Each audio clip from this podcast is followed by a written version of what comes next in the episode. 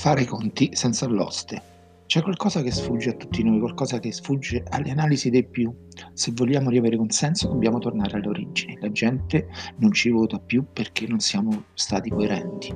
Prima dicevamo una cosa e poi ne abbiamo fatto un'altra. Ecco perché abbiamo avuto un calo. Ma più alleanze con nessuno se vogliamo sopravvivere.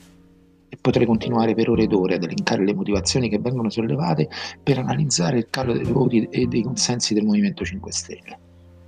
Poi all'improvviso Grillo parla con Conte, Conte accetta di elaborare un progetto di ristrutturazione del movimento con lui a capo e il movimento schizza nel giro di pochi giorni di nuovo in alto. Alcuni sondaggi lo danno un passo della Lega. Non lo trovate strano?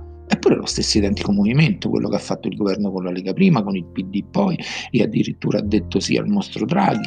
Lo stesso identico movimento, quello incoerente, quello che diceva mai con Tizio, mai con Caio, invece alla fine è andato con Tizio, Caio e pure Sempronio. E magari secondo alcuni dei maggiori detrattori, se ci fosse stata la possibilità, sarebbe andato anche con Maria, Giuseppe, Antonio, Marco e giù a scorrere con tutti i nomi che stanno sul calendario e sempre secondo i detrattori per un unico motivo, rimanere incollati alle poltrone. E poi arriva Giuseppi. Eh sì, Giuseppi, perché in questo paese se non puoi combatterli, li denigri e allora Giuseppe diventa Giuseppi. Gli appartenenti al movimento diventano nella migliore delle ipotesi grillini e nella peggiore grullini.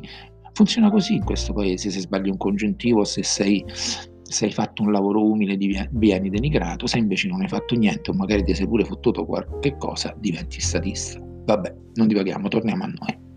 Insomma, arriva Conte e tutto cambia, sondaggi alle stelle. Ma allora forse i motivi del calo non erano i presunti errori, non era l'aver tradito le origini, l'aver fatto alleanze a destra e manca, no, forse c'è dell'altro, forse veramente qualcuno ha fatto i conti senza, lo, i conte senza l'oste, forse i motivi vanno cercati altrove, non credete? Forse l'analisi per il caro dei consensi va trovata altrove, magari nella mancanza all'interno del movimento di una figura autorevole, il che non significa che nel movimento non ci siano persone capaci, anzi nel tempo abbiamo dimostrato che di persone molto più capaci dei capaci che c'erano prima. L'autorevolezza è altro, l'autorevolezza è data da altro, non bastano le capacità. Autorevole Grillo, uno che quando parla è anni avanti luce, che ti può mettere lì e provare a denigrarlo, ad insultarlo, a sminuirlo, ma niente, lui rimane lì ben saldo al suo posto e non lo contrasti e pensare che non è neanche scritto al movimento, il che a me sta cosa fa anche un po' sorridere, ma la dice lunga sulla sua autorevolezza. Essere autorevole è qualcosa che non ti puoi prendere, qualcosa che non si compra al supermercato, che poi che puoi avere creando correnti, creando gruppi di sostegno, girando le regole, sfruttando situazioni. Autorevole o lo sei o non lo sei, punto. Sono le persone che ti giudicano tale. Fine. E non servono sondaggi, voti, elezioni, nomine, lo diventi perché gli altri ti giudicano tale. Lo stesso vale per Conte.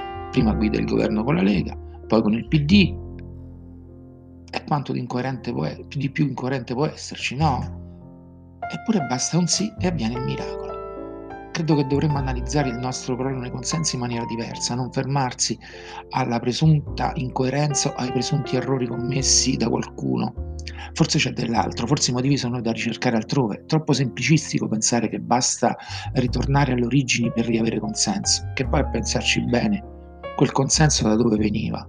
La gente votava movimento senza neanche conoscere i candidati, votava movimento perché si fidava di Grillo, mica dei perfetti sconosciuti che poi sono entrati in Parlamento. Ecco, la gente si fidava e si, e si fidava di Grillo perché poteva piacere o non piacere, si poteva contestare il suo colorito modo di parlare, ma quando parla Grillo non ce n'è per nessuno. Stessa identica cosa per Conte. Lui parla e quando parla le persone si fidano e si affidano.